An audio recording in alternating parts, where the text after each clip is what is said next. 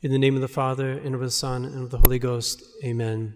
Dear Reverend Father, dear faithful, we Catholics believe that at every Mass, our Lord Jesus Christ becomes really present on the altar.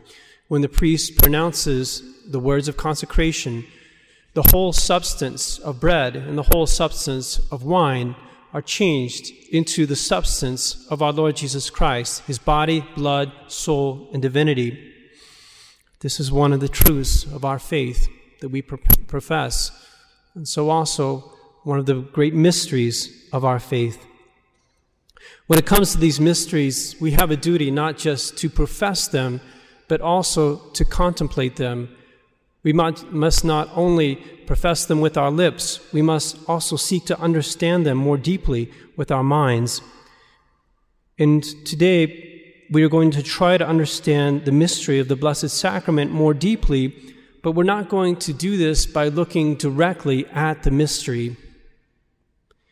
If you wanted to know something about the sun and you tried to look directly at it, you would only have a certain amount of time, very short amount of time, and you would lose your vision.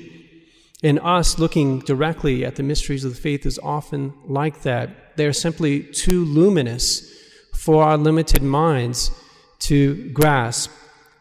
And so, the best thing for us to do is to look at reflections of the mystery or to use analogies from created things and reflect them back on the mystery in order to understand those mysteries more deeply in themselves.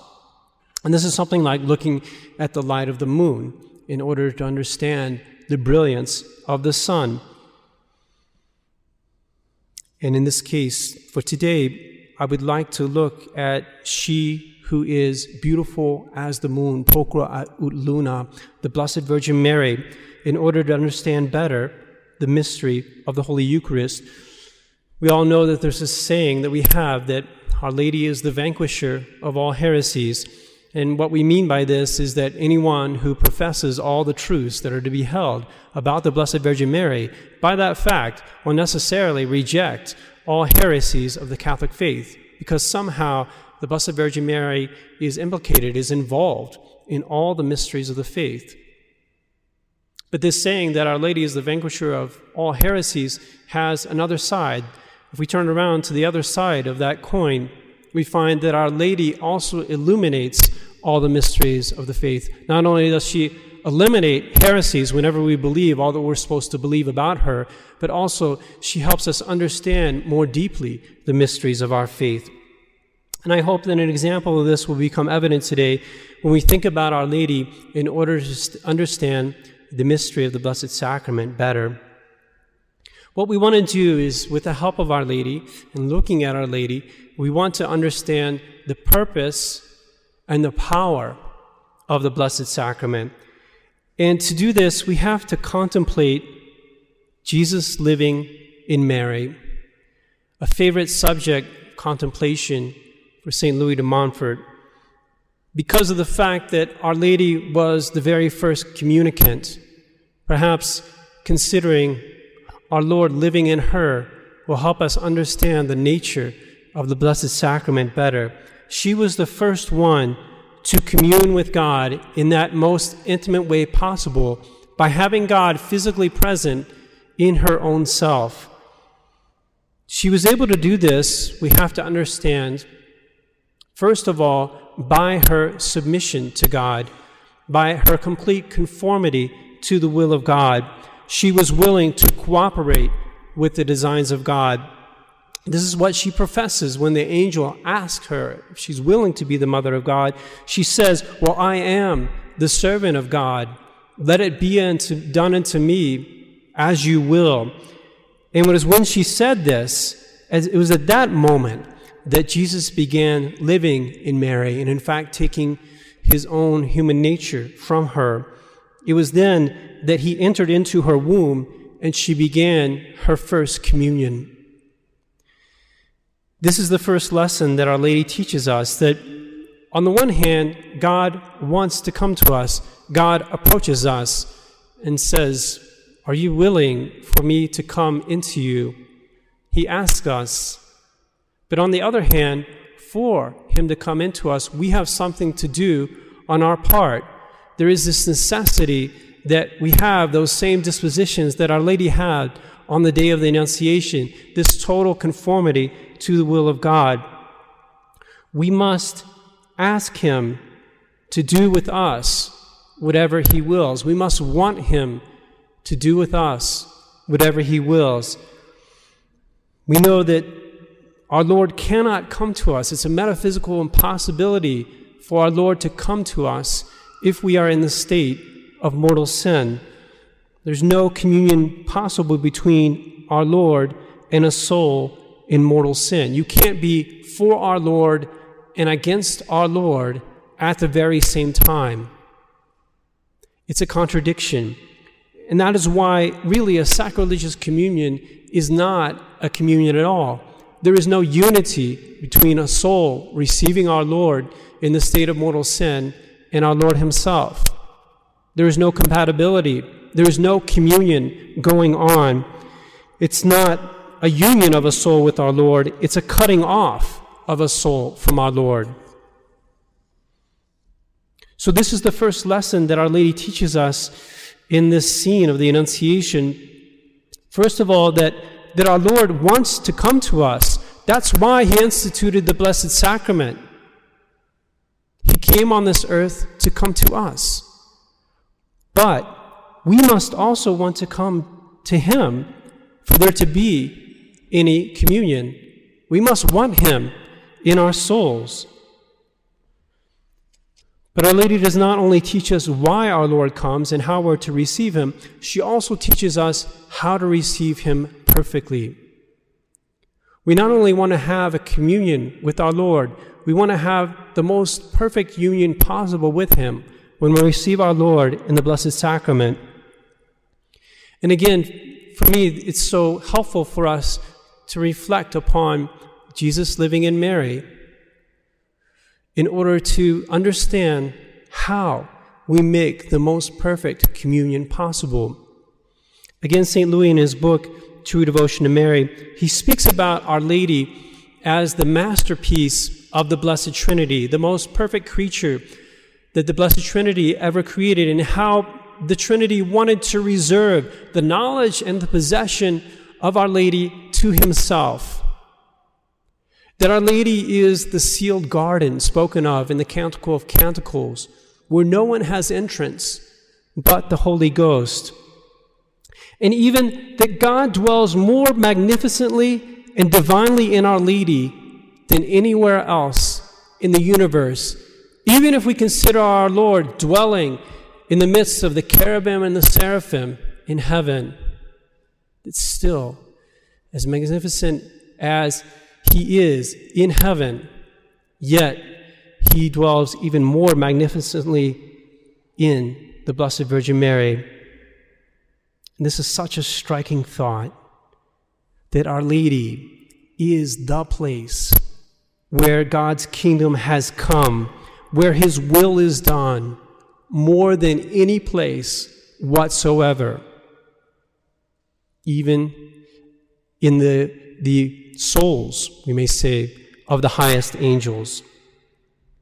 This is the thought that has to be in our mind when we think of Jesus living in Mary, when we think of her communion with our Lord, that that communion is the most perfect communion possible between a creature and the Creator, that no greater union has been achieved or ever will be achieved between creature and Creator than that which exists between Our Lady and our Lord.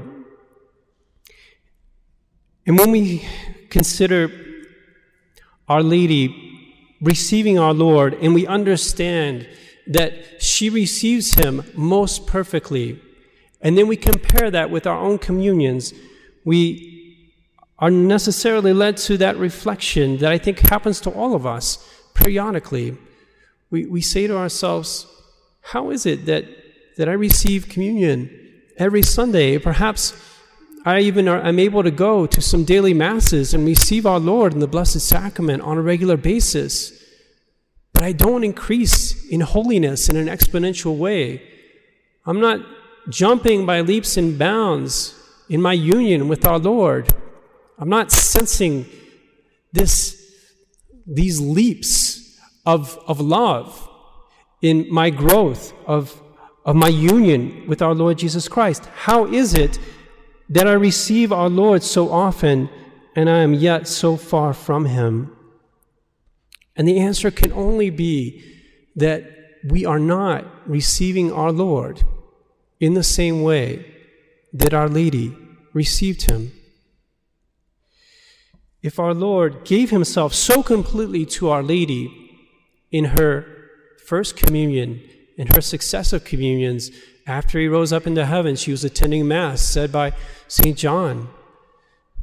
If He was so united to her in her communions, it was because she submitted herself so completely to Him.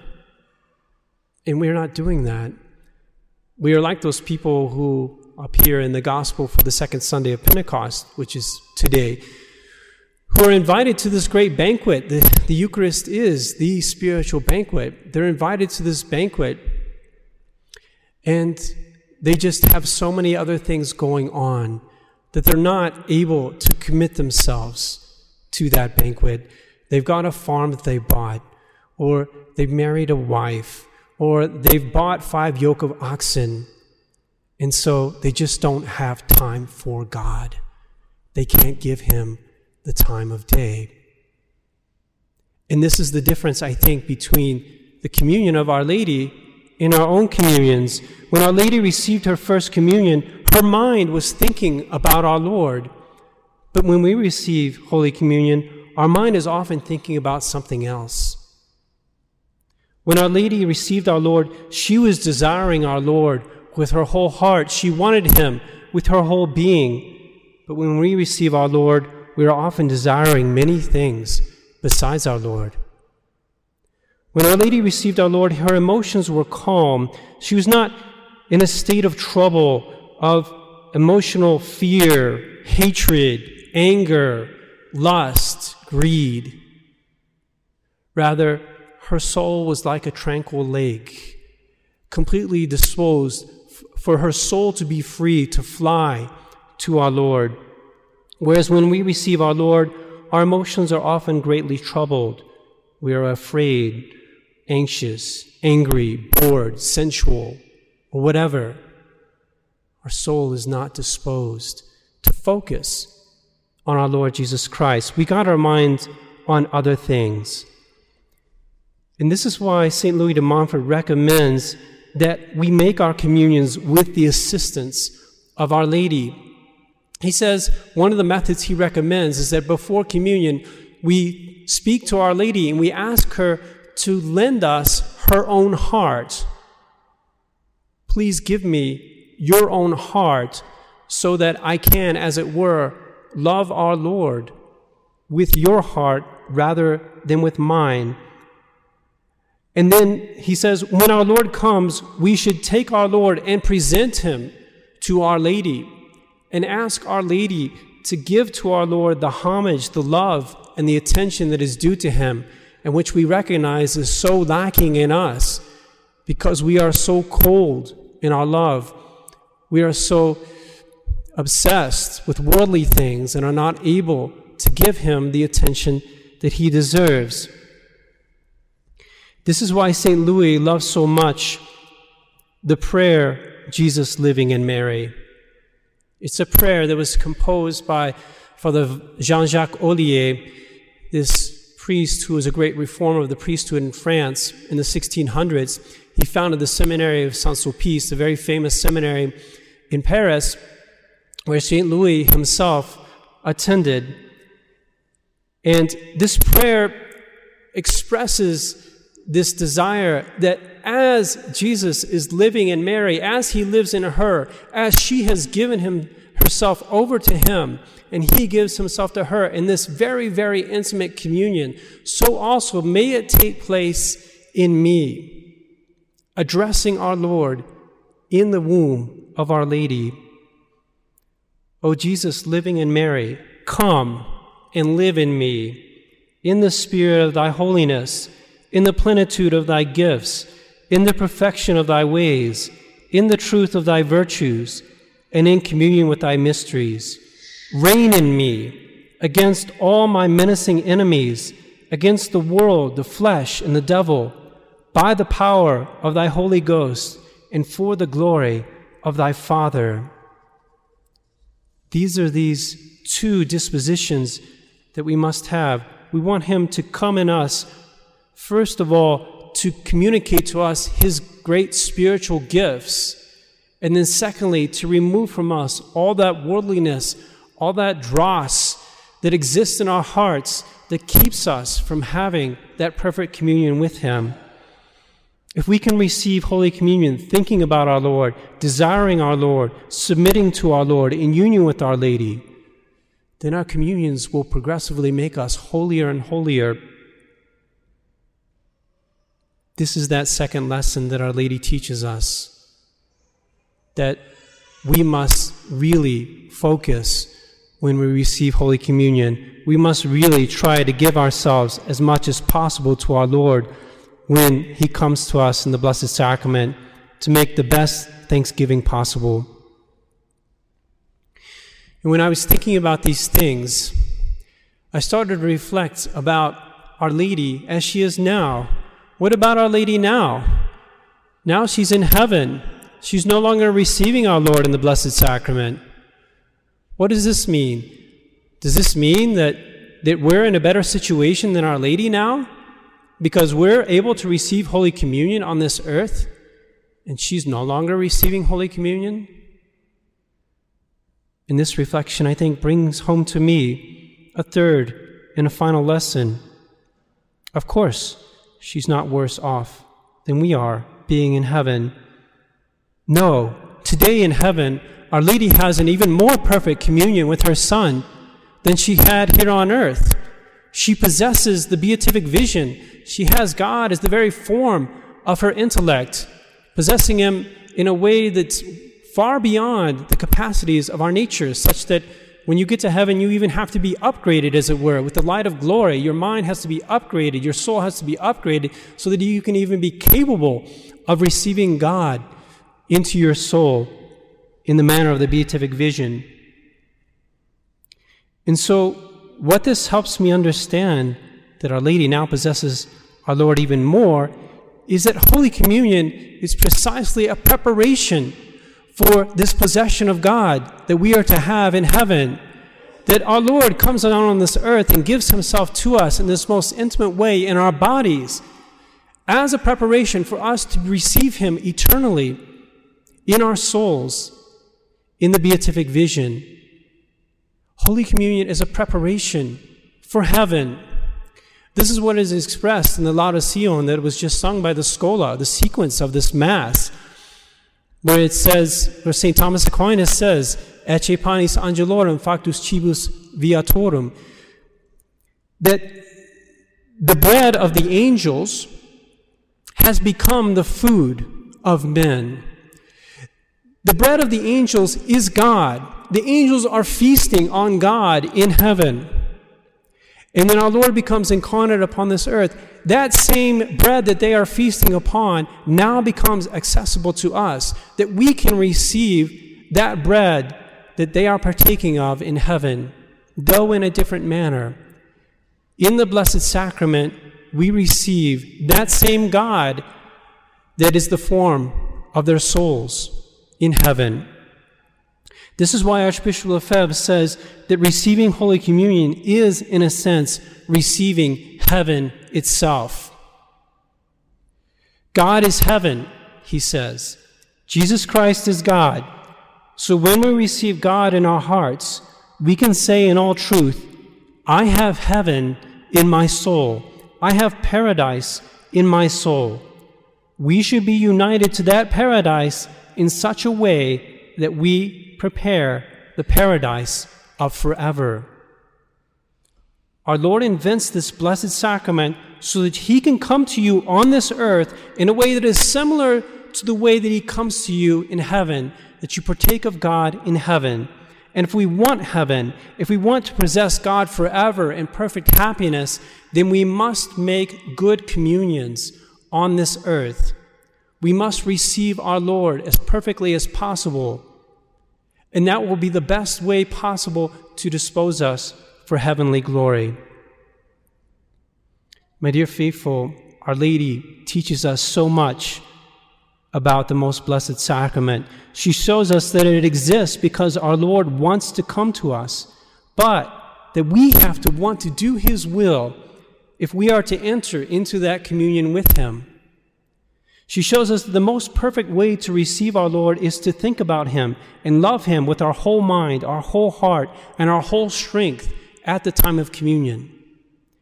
And she shows us that He is coming to us in order to get us ready for heaven, that He's dwelling with us on this earth as an anticipation of us dwelling with Him in heaven.